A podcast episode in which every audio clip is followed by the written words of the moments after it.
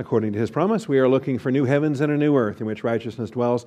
Therefore, beloved, since you look for these things, be diligent to be found by him in peace, spotless and blameless, and grow in the grace and knowledge of our Lord and Savior, Jesus Christ. Our growth comes through the scriptures.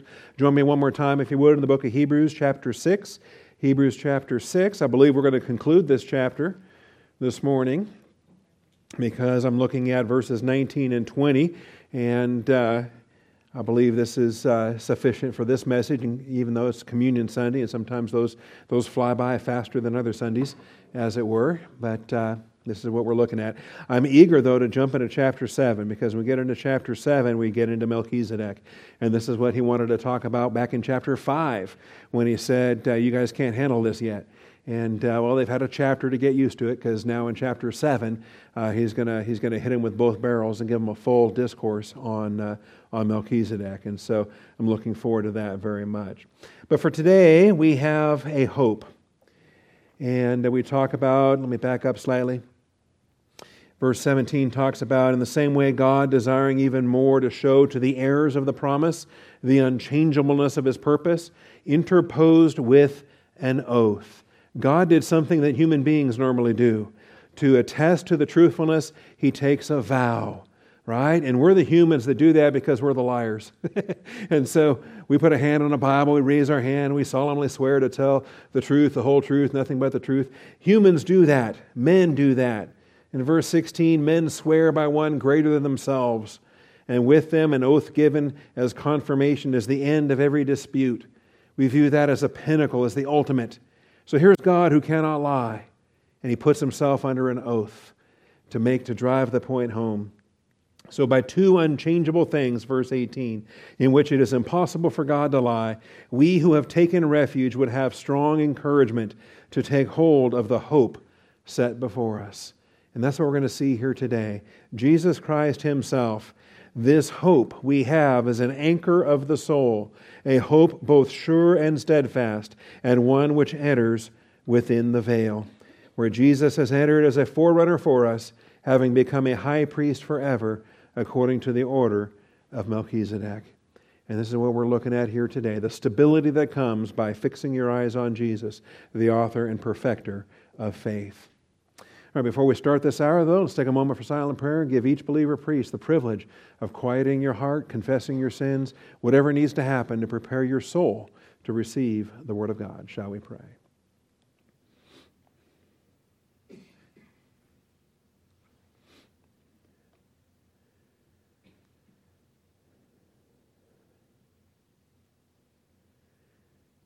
Most gracious Heavenly Father, we thank you for the truth of your word. This is our privilege, this is our blessing. It is a grace provision, Father. Not one of us deserves this. Who are we that we should enter into your counsel? That we are, none of us are entitled to, uh, to your wisdom, to your thinking. And yet, Father, by your grace, you have placed us in your Son. You have forgiven our sins. You've applied our sins to your Son's account and judged it. Then you've applied your righteousness to our, to our account, and you bless it. And you keep on blessing it over and over again, Father. And you reveal to us your very thinking. I thank you for that. So, Father, this morning as we uh, study to show ourselves approved, we call upon the faithful teaching ministry of God the Holy Spirit to open the eyes of our understanding, open our ear, the ears of our hearing. Let the Word of God be richly planted within each one of us. I thank you, Father, in Jesus Christ's most precious and holy name. Amen. All right, so when we talk about verses 19 and 20, we're talking about taking hold of the hope that is set before us. And it's right there.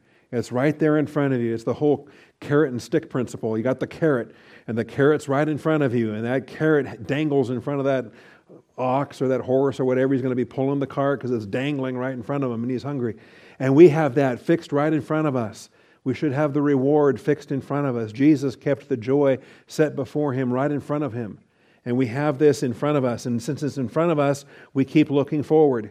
We forget what lies behind. We keep reaching forward to what lies ahead. And we're pressing on, running with endurance the race that's set before us. And not only is it there in front of us for us to keep reaching for and keep striving for, but also it is a, a source of stability.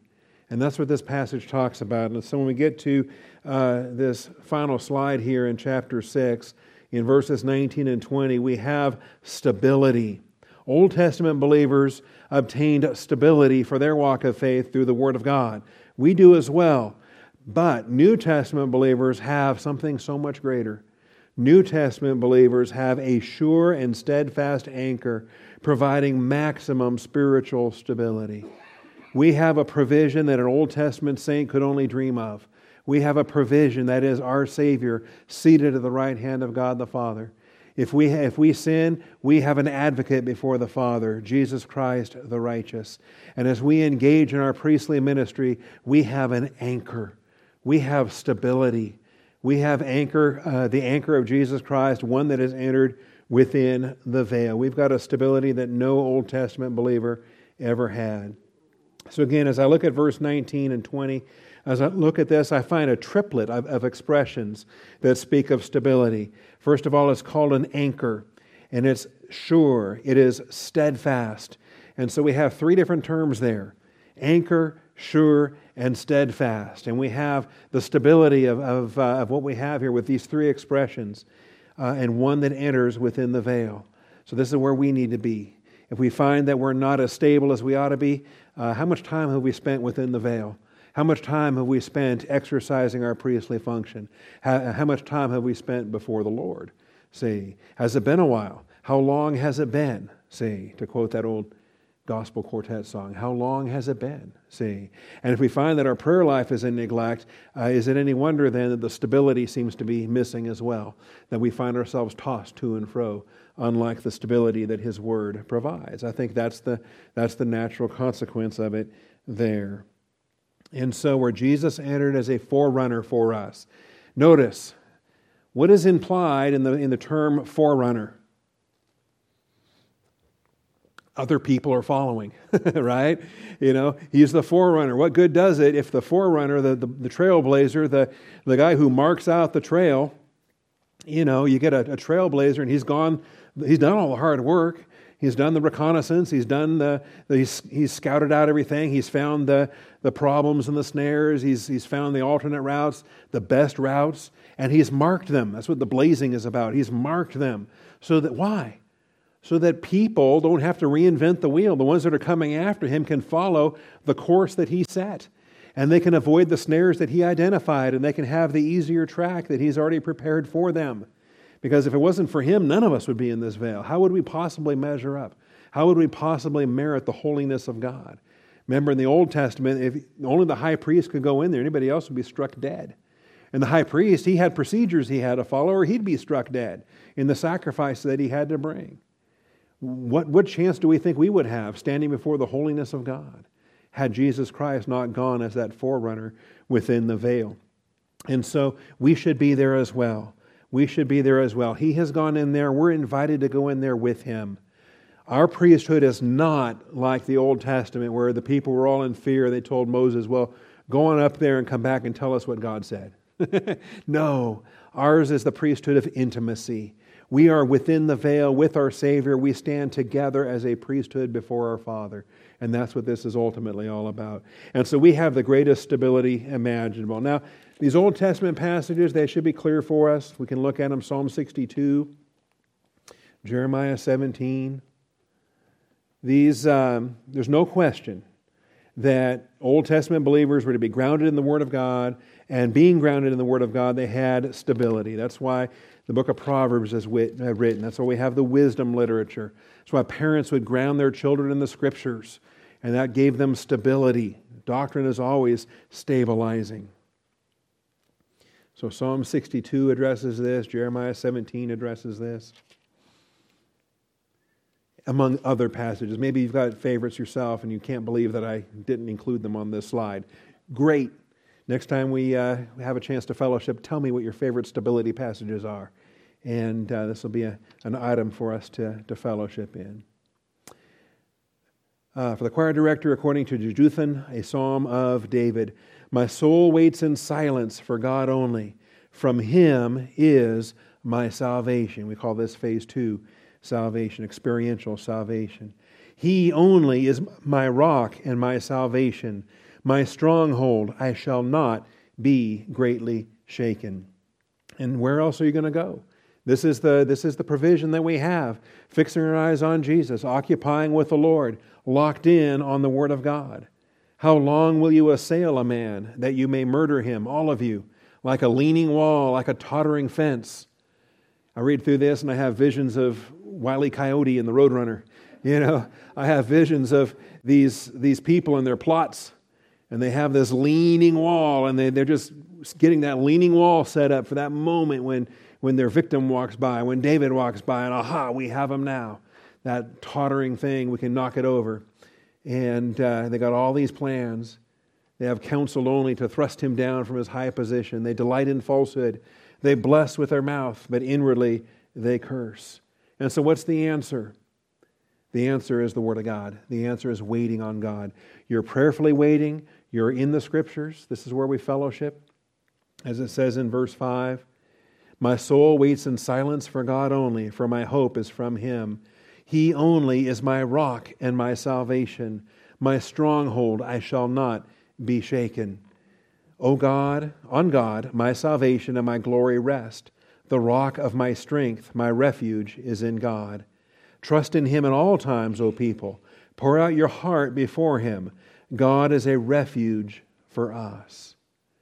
And so we, I think we see it here as, as David is, is spelling this out, the intimacy that comes through the Word of God. Where else does that fellowship come from? Where else does that certainty come from? Uh, it's not natural revelation that provides that, it's special revelation. It's the truth from the Word of God. It's not sitting under a tree and being amazed at the, the, the, the natural revelation of creation, but it is reading the text, it is chewing on the meat of the Word of God, it is fellowshipping in the, the stability that the Word of God provides.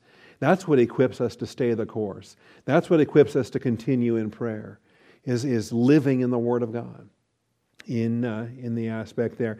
It's uh, curious to me when I talk to folks and they don't have a church home. And they say, you know, and I ask them, they claim to be saved. So, oh, okay, you're saved, great. Love believes all things. I, I got you. You're saved. Cool. Where do you assemble?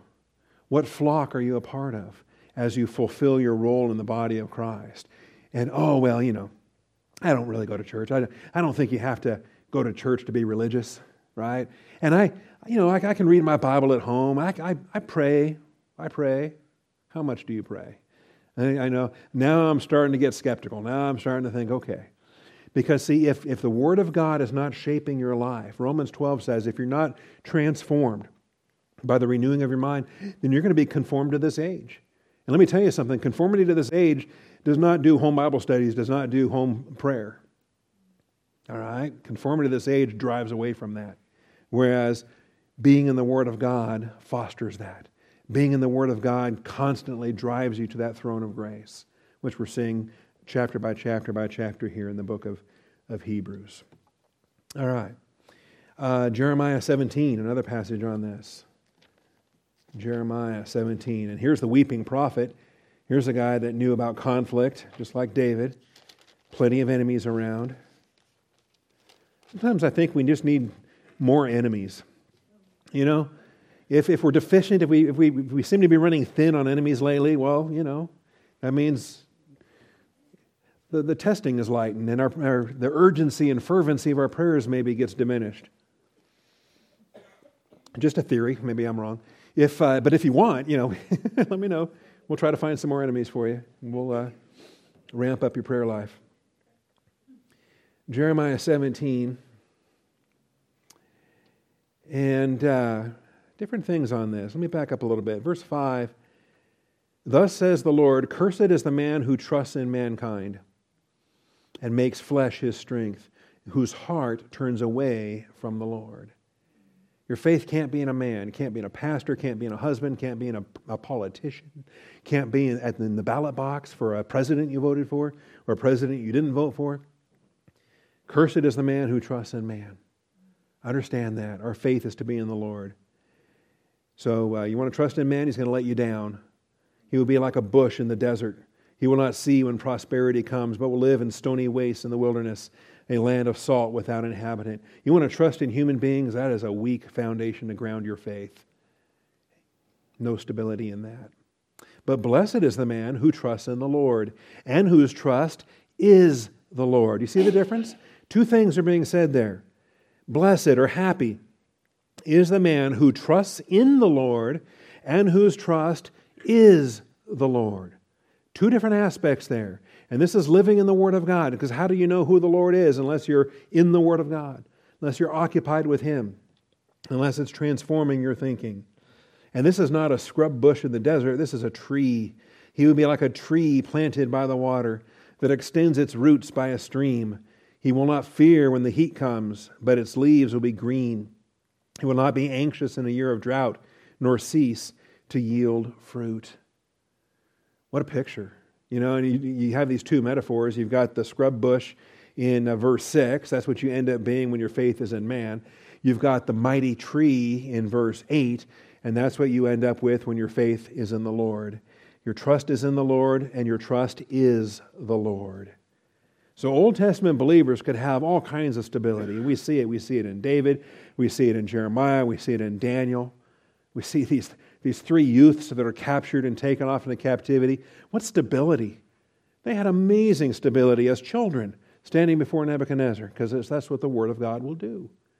We see it in um, other examples as well. The psalmist from Psalm 119. Powerful stability in the Word of God. Now, New Testament believers have even more. We've got all the stability they had in terms of canon. They had Scripture, we have Scripture. We have more Scripture, all right? They had a Hebrew canon. We have a Hebrew canon and a Greek canon. But we have even more. We have a risen Savior. And we have a position whereby we are placed into union with that risen, victorious Savior. And that's powerful. New Testament believers have a sure and steadfast anchor providing maximum spiritual stability. How about 1 Corinthians 15? And um, the imperatives that are here, the expectations that are here, especially in a church that was schismatic as anything like Corinth. But you got a, a pretty comprehensive chapter here on resurrection, over 50 verses detailing resurrection, the certainty of it, the glory of it, what we have to look forward to, and um, the recognition that, that we are destined for these, these glories. And uh, when you come to the conclusion here of this resurrection discourse, he says in verse 56 the sting of death is sin, the power of sin is the law, but thanks be to God who gives us the victory through our Lord Jesus Christ. That's a present tense. That's a victory right here, right now. That's today. That's not waiting for the resurrection someday to have a victory. That's the stability of victory today. The church age is a victory parade. The church age is the Father's triumph in Christ, and we are the victory parade for the cross. And, uh, and uh, that's what we are. And this should be the, the great uh, confidence that we have in our Christian walk. Therefore, my beloved brethren, on the basis of everything chapter 15 teaches you, be steadfast, immovable. Be steadfast, immovable. That's our imperative. If you're not steadfast, immovable, you're disobeying this imperative.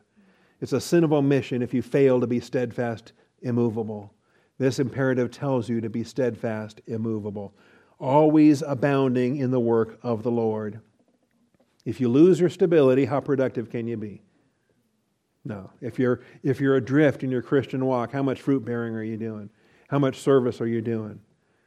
Does God use unstable believers or does He use stable believers? Say, maximum stability, maximum spiritual impact.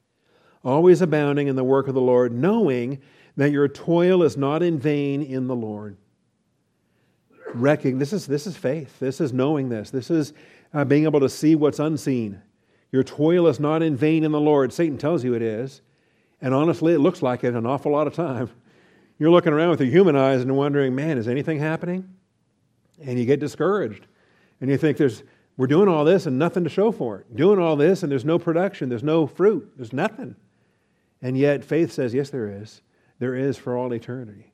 And uh, you just don't know the, the, the fringes of it because there's so much more happening than you realize.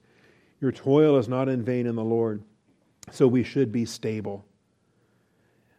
Likewise, uh, Ephesians, Ephesians 3:17.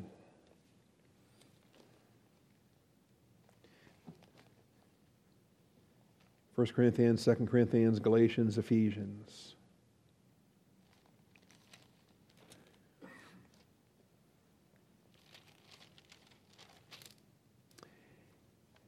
And in a powerful passage here, man, we have, of course, marvelous discourses on our positional truth in chapter 1, our salvation by grace in chapter 2. We have um, our stewardship here in chapter 3, and Paul's um, prayer request on the behalf of these believers. Just recognize here. Um, Ephesians 3, I know the slide says verse 17, but um, he's talking about his stewardship on behalf of the Gentiles, and he's talking about the mystery. Ephesians 3 3, this mystery. This is the reference to the fact that the church was unseen in the Old Testament. There were no prophecies of the church in the Old Testament. This was unfolded uh, only when it was created. And so, this mystery, as I wrote before in brief, and by referring to this, verse 4, when you read, you can understand my insight into the mystery of Christ. This new stewardship, this powerful thing called the church, which in other generations was not made known to the sons of men. So, in the days gone by, from Adam to Abraham, when Gentiles had stewardship, from Abraham to Christ, when Israel had the stewardship, there were still things that were held back, that were not made known. God, in His wisdom, withheld this. As it has now been revealed to His holy apostles and prophets in the Spirit. So, church age information came out in the first century, recorded in the Greek canon. To be specific, that the Gentiles now are fellow heirs and fellow members of the body, fellow partakers of the promise in Christ Jesus through the gospel. There's a brand new stewardship unveiled in the first century, and it's called the church, whereby Gentiles and Jews alike are fellow heirs through the gospel. And it's new, not revealed previously, greater than anything that had ever come before. So our stability is greater than anything that has ever come before. Paul says, of which I was, in verse 7, of which I was made a uh, minister according to the gift of God's grace, which was given to me according to the working of his power. We all get to be ministers. That's a benefit of the church age where every one of us is a believer priest. In the Old Testament, Paul wouldn't have been a minister. How could Paul be a, a Levitical priest when he was from the tribe of Benjamin? He would have no liturgical service at all in the Old Testament. But now in Christ, we're all ministers, we're all believer priests. And this is the grace gift of our, of our stewardship, which was given to me in according to the working of his power. Wow. Here's the Old Testament believers now. I mean, put yourself back in that frame of mind. Just go back in time, 2,000 years plus. Go back to the Old Testament. Make yourself whatever. Make yourself a Jew or a Gentile, whatever you want to do. And, and and a believer in the Old Testament, and there's a Hebrew canon that kind of gives you some wisdom, gives you some stability, gives you the Word of God. There's wisdom you can apply in your life. If you're Jewish and then you're under the law, well, there's 613 commands to obey. And you got all these commands to obey and no divine empowerment to get it done. no divine empowerment. You got the Ten Commandments and the other 612. You got there's all those commandments, right? 612, I think, 602 plus 10, whatever it is. Um, you got all those commandments, and the Holy Spirit does not indwell you. You don't have the power of God working in you. God's not at work within you, both to will and to do of His good pleasure, because you're not in Christ. You're an Old Testament believer with all these expectations to fulfill the law and no ability to do so. And you get to be the illustration for 2,000 years, for 4,000 years of humanity not measuring up. so that you can join the parade of nobody measuring up. So when Christ comes, when Christ comes, here's the one who fulfills the law. Here is the one sinless and perfect. Okay? And here's now the new age in grace whereby you have a gift of God's grace given to you according to the working of his power. To me, the very least of all saints, this grace was given to preach to the Gentiles the unfathomable riches of Christ. Now we start to see the conundrums, we start to see the paradoxes, we start to see the, uh, the contradictions that are, I think, written beautifully as uh, not contradictions. We, we fathom the unfathomable. We approach the unapproachable. He dwells in unapproachable light, but guess what? We approach that light. We're in that light. The unfathomable riches, we fathom the unfathomable. All these things, they seem to be, uh, they're, they're like oxymorons. It's saying two things at once, and they're both true. And, uh, and I, I love them. They're all beautiful here in the New Testament. And to bring to light what is the dispensation of the mystery, which for ages has been hidden in God who created all things, so that the manifold wisdom of God might now be made known through the church to the rulers and the authorities in the heavenly places. See, God kept it in reserve. He kept the, the angels in the dark. Elect angels and fallen angels alike had no idea that this church was about to be unveiled. All of this is mystery that was kept hidden from the church, from the uh, from uh, humans and angels alike. Now, in this uh, in this reality now. In this church age, what do we have? Well, verse 11. This was in accordance with the eternal purpose which he carried out in Christ Jesus our Lord. That's us, positional truth in Christ, in whom we have boldness and confident access through faith in him. We should be coming boldly to that throne of grace. We enter within the veil. We have boldness. We have stability. We have an anchor, and every business being in there.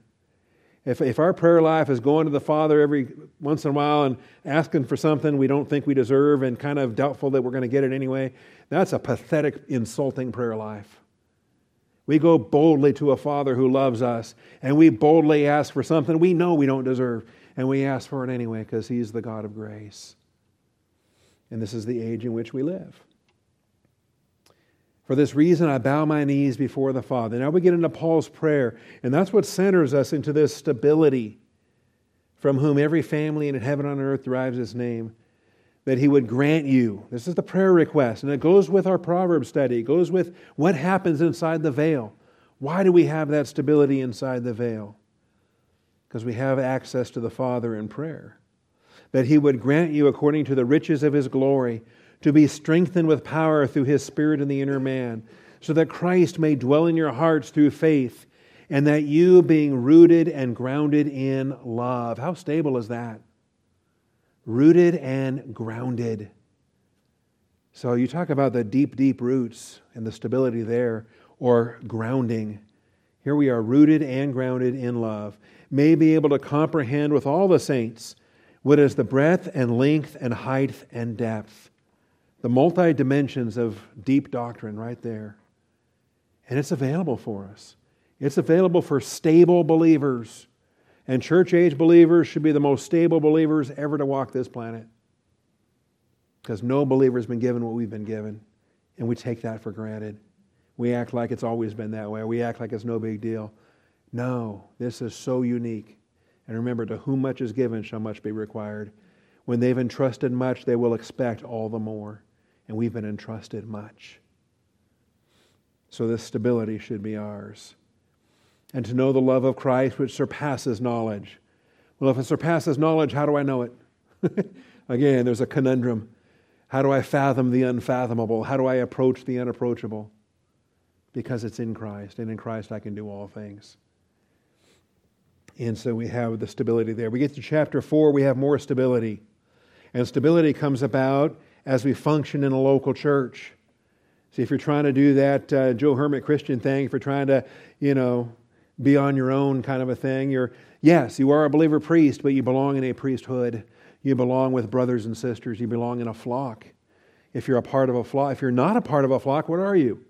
You're a sheep without a shepherd. You're out there in the wild. You must be one of those legendary, uh, you know, combat battle sheep that I never hear about on National Geographic. I mean, seriously. Uh, there, there is no combat battle sheep with the ferocious teeth and the claws that holds his own against the lions and the wolves. That wandering sheep that's just kind of roaming out there is food. Okay?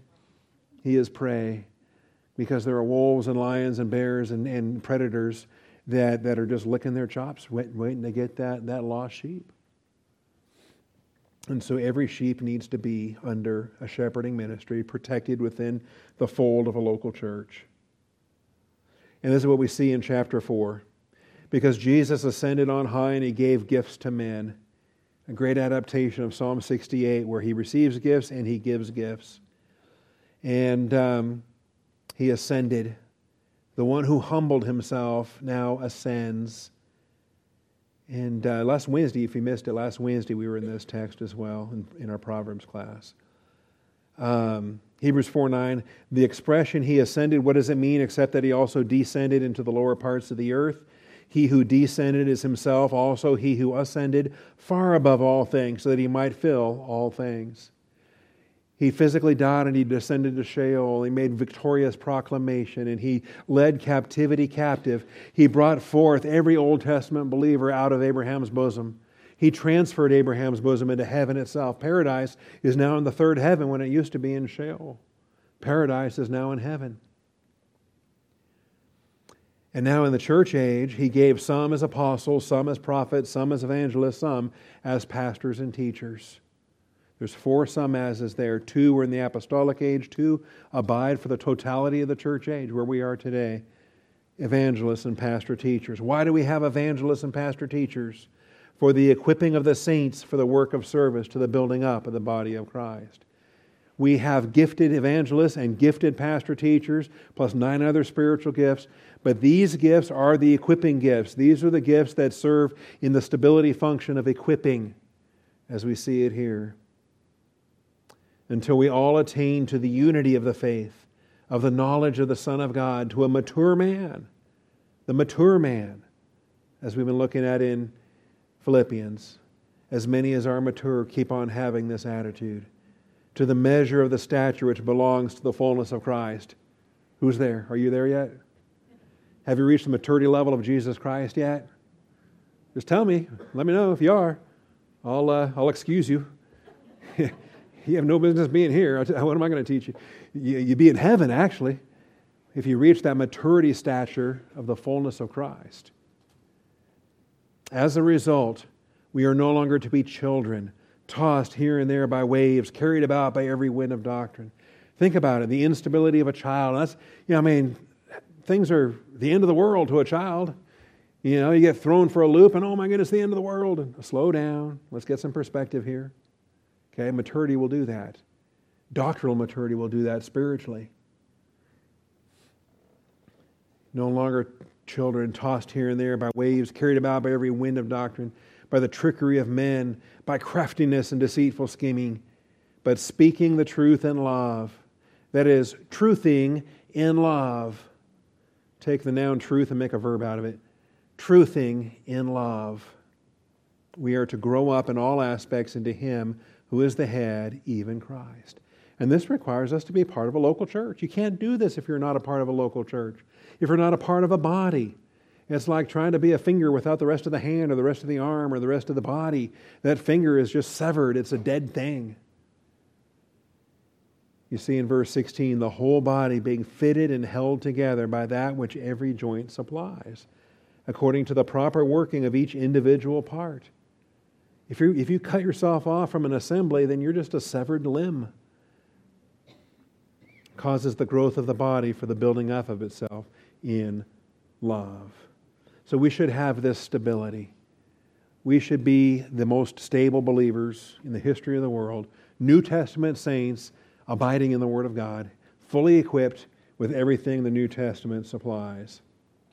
This maximum stability is particularly exhibited within the veil where New Testament believers operate in the Melchizedek priesthood. This maximum stability is particularly exhibited within the veil, where New Testament believers operate in the Melchizedek priesthood. Now, I think this was also true in the Old Testament. As I said, Old Testament believers had stability in the Word of God, and that was particularly true when they were in prayer. We see David in prayer, we see the psalmist, Psalm 119 guy in prayer, we see Jesus in prayer constantly. He would go away to a secluded place and he would go to prayer. We see the, the function of prayer, the priestly function of prayer, we see is that place that place of quiet rest. We have the hymn near to the heart of God, right? We're just going to draw near in prayer. We're going to find that rest. Well, church age priests, far more than Old Testament saints, we have an access that is immediately before the Father in the name of Jesus Christ in our Melchizedek priesthood. And this gives us our maximum stability. Think about it. The, um, where, on the night in which he was betrayed, what did he want to do? He went into the garden. Why was he in the garden? Mary thought he was the gardener. You know, well, he spent a lot of time in gardens, but he was there praying. And he wanted his disciples to pray with him. And they, and they kept falling asleep. a lot of help they were. Prayer is where we have that stability, praying without ceasing, praying with one another. The blessing of our Melchizedek priesthood is that we may obtain grace and find help, uh, find mercy to help in time of need. And you know what that time of need is? always. That's today, day after day, as long as it's called today. If we ever have a moment that we think it's not a time of need, we're in trouble. Lest him that thinks he stands take heed lest he fall. If, you, if you're coasting along thinking, oh, I got a handle on this, my walk is fine, I don't, you know, and if you just assume that things are going great, look out. Because you just took your armor off. You just stopped being on the alert. You just, uh, you know, powered down in the prayer department, and um, you're going to have to ramp that back up in a hurry because the, the conflict's about to hit, about to hit in a very big way. I think Philippians 4 addresses this, James 1 addresses this, 1 Peter 4. Any one of these proves the point. All three of them combined, uh, you know, drives it home. Nothing like redundancy to, uh, to uh, reinforce it. But it's prayer. Prayer is where we have it. That's what the Melchizedek function is. You know, what, what else are we doing as priests? Are we, are we sacrificing animals? Are we sprinkling blood? What are we doing? See, Christ is the end of all that. He's the end of the law for all who believe. The, the death that he died, he died once for all. We're done with the death. We are the living sacrifices. We are, we are the, we enter within the veil and we serve a living Savior. And so we come before him, and our main priestly function is in prayer. It is in fellowship with Him through prayer. And yes, we ask for things, but it's bigger than just asking for stuff. I think the baby prayers are the gimme, gimme, gimme prayers. I need, I need, I need, I need. In Jesus' name, amen. All right? Those are the baby prayers. The, the mature fellowship prayers where we are just loving Him and praising Him and celebrating Him and taking an hour just to dwell on righteousness. And then next week we dwell on justice and we go to love and we, we pick an essence box item and we just fellowship in those prayers. All right, Philippians 4. You'll see what I'm talking about here. Within the veil, in the Melchizedek function of prayer.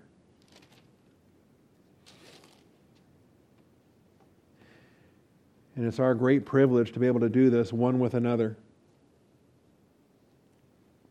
And it's, uh, you know, we do this um, collectively, we do this corporately uh, several times a week. On, we do, uh, men can do it on Sunday morning and Wednesday night. Women even get a bonus time. The ladies have a prayer time on Wednesday mornings.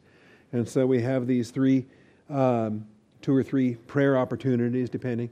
And, uh, and, and these corporate prayer opportunities is where we come together as a body where we bear one another's burdens, where we, where we exercise this Melchizedek priesthood corporately as a body. All right, Philippians 4. Rejoice in the Lord always. Again, I will say rejoice. That's 4 4. Let your gentle spirit be known to all men. The Lord is near. So we have a way to publicly communicate this. This is uh, my spirit of rejoicing, my spirit of stability, my spirit of prayer. All of these things, I have them but I'm also broadcasting them, I'm sharing them, I'm exercising them in a community with other prayer warriors, with other worshipers, with other rejoicers. Be anxious, and, and when is the Lord near? Where two or three are gathered in my name, there I am in their midst. All right? So, corporately, let your, uh, be anxious for nothing, but in everything, by prayer and supplication, with thanksgiving, let your requests be made known to God. Yeah, we're only in chapter 3 at the moment in our 9:30 hour, but we're headed here. We're going to be here before you know it. We're going to be in chapter 4. We're going to see all the dimensions of prayer whereby just asking for stuff is the kind of the last thing you get to. Let your requests be made known. That's, that's the last item mentioned in this list. Prayer, supplication, thanksgiving. Then let your requests be made known to God. And the peace of God, which surpasses all comprehension. Here's another unfathomable thing. and man, the stability that we have, a peace that you can't explain, a peace that your neighbor doesn't understand. They can't figure out why you're not a basket case. Say, well, because I'm a basket case saved by grace. How about that? And God's stability is, uh, is powerful. The peace of God, which passes all comprehension, will guard your hearts and your minds in Christ Jesus. We're going to do a lot of work on this. Um, this verse is convicting. This verse, this verse bothers me every time I learn about a brother or a sister that has taken their soul and instead of guarding it, they have laid it bare before an unbeliever. They've gone and they paid $120 a billable hour to bare their soul to a, a, a uh, psycho heresy uh, Freudian counselor. And that bothers me because the care of their soul has been assigned to a shepherd. The care of their soul, and even the idea of psychotherapy. Wait a minute. I understand physical therapy. I understand I got to do therapy on my knee, therapy on my arm, therapy on whatever. I can do physical therapy on all kinds of physical things. My psyche, my soul, what's the care of souls about? And uh, it comes through the scriptures. It comes through the shepherding. It comes through the Word of God. It says, The Lord is my shepherd, I shall not want. He's the shepherd and guardian of my soul. And uh, it's as if verse 6 isn't even in some people's Bibles, or verse 7 isn't in some people's Bibles. To guard your heart and your mind in Christ Jesus. They're not even guarding their hearts and their minds. They need to be guarded. Anyway, we'll deal with that. And then uh, finally, brethren, whatever is true, whatever is honorable, whatever is right, whatever is pure, whatever is lovely. You know, each one of these is a description of Jesus Christ. Each one of these is a description of other things. But when we're fixed on Christ, we're occupied with Him, fixing our eyes on Jesus. Uh, if there's any excellence, anything worthy of praise, dwell on these things. And the things you have learned and received and heard and seen in me, practice these things and the God of peace will be with you. There's such community in that text. There's such community in the plural verbs being applied by a plural body of people. And it's not just academic learning, it's not just Bible class only. You know, learned and received and heard and seen. Wow. Community. I'm learning it academically. I'm also seeing it when my brothers and sisters are applying it. I'm seeing it when my pastor lives it out. I'm seeing it when my deacons and my elders exhibit it. It comes in community. And there's stability in that. How about James 1? More stability.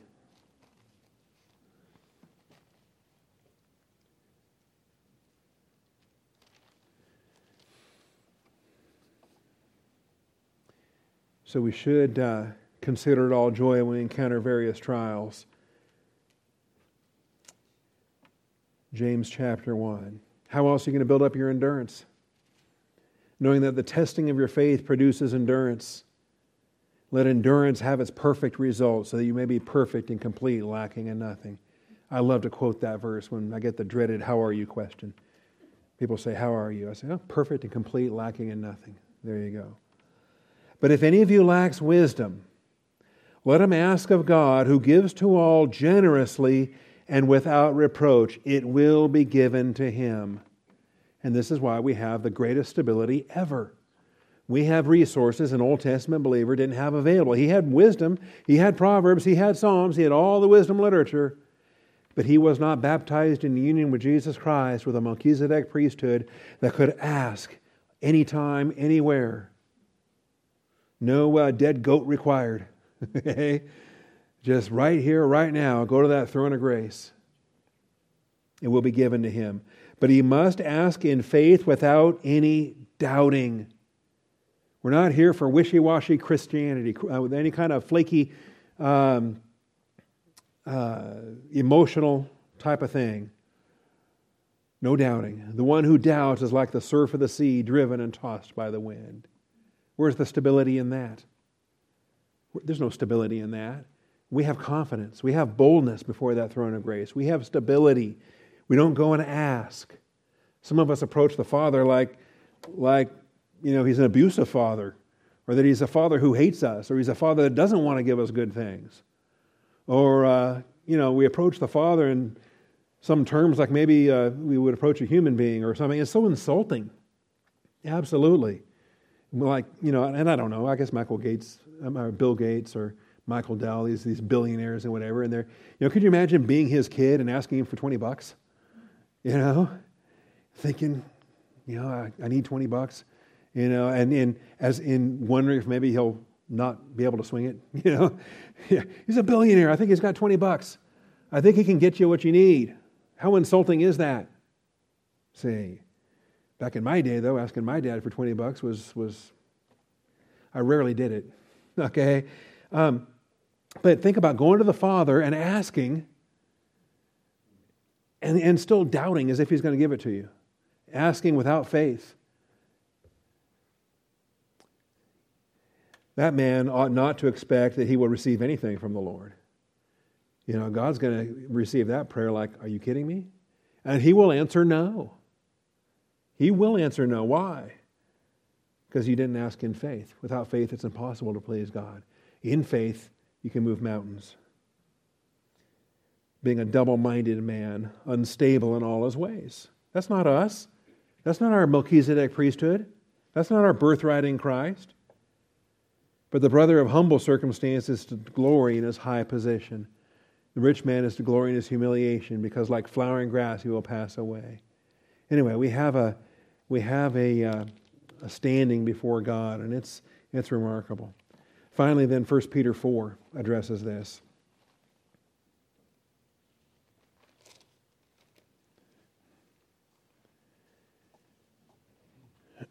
When it comes right down to it, the urgency ought to be prayer.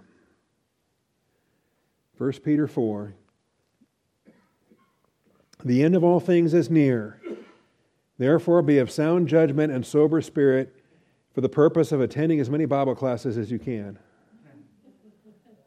Oh, it doesn't say that.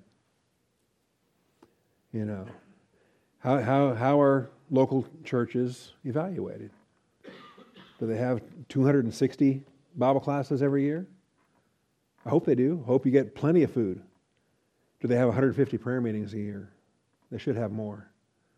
How many more prayer meetings can we have? I love the fact that we have email, we have a prayer chain. You can send it out, and uh, the whole prayer chain receives it. Anything you send a prayer request at goes out, and the prayer team will receive it, and the body can pray that way. At some point, I would love it if we can get these push notifications sent to the new church app. How cool would that be?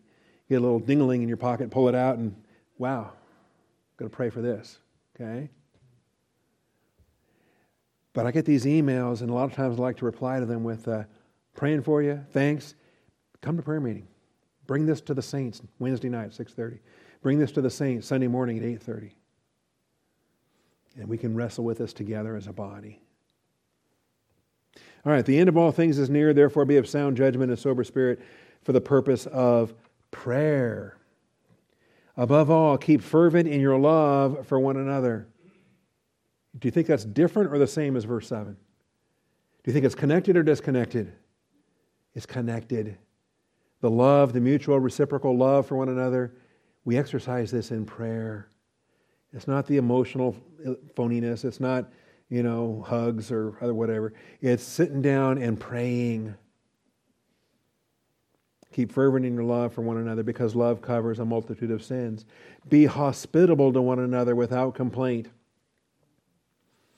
As each one has received a special gift, employ it in serving one another. So, whatever your gift is, my gift is pastor teacher, whatever your gift is, there's 11 permanent spiritual gifts, but your gift is not for you. Your gift is for everybody but you.